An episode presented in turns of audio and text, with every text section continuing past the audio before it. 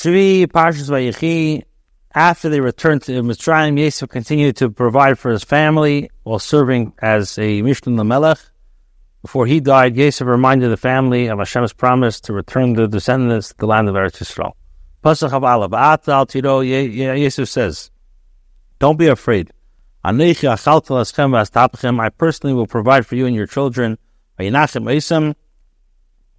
He calmed them down, and he spoke to them reassuringly.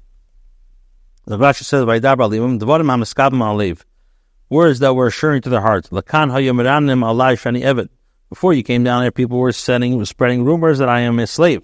And through you, it became known that I am a free man. If I would kill you, ma bris. What would the people say? Kasho b'churim rov nishtabach b'hem v'amar achayim.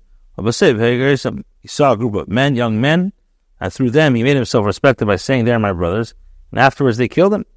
Does a man kill his? Does uh, brothers kill a brother?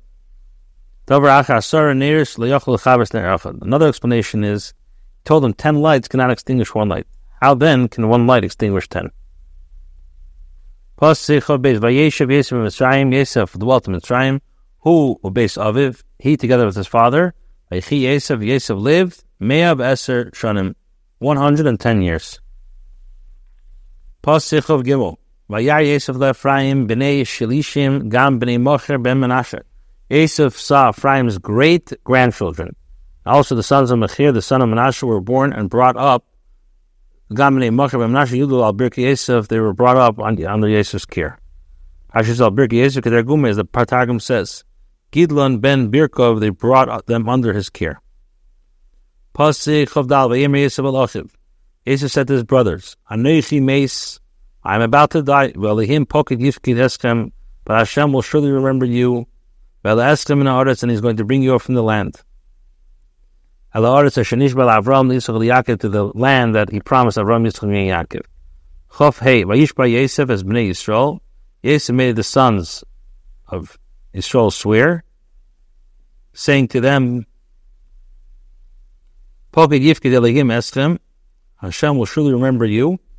And you shall then take my bones from Mitzrayim to Eretz Yisrael. Yosef ben Me'ah ve'eser shanim. Yosef died at 110 years old. To they embalmed him. And they placed him in his coffin of Mitzrayim. And his. We have now concluded the entire Sefer Bereshis and Chumash and Rashi. All could be found online. And Be'ezus Hashem Yisbarach, we will start next week. Shmois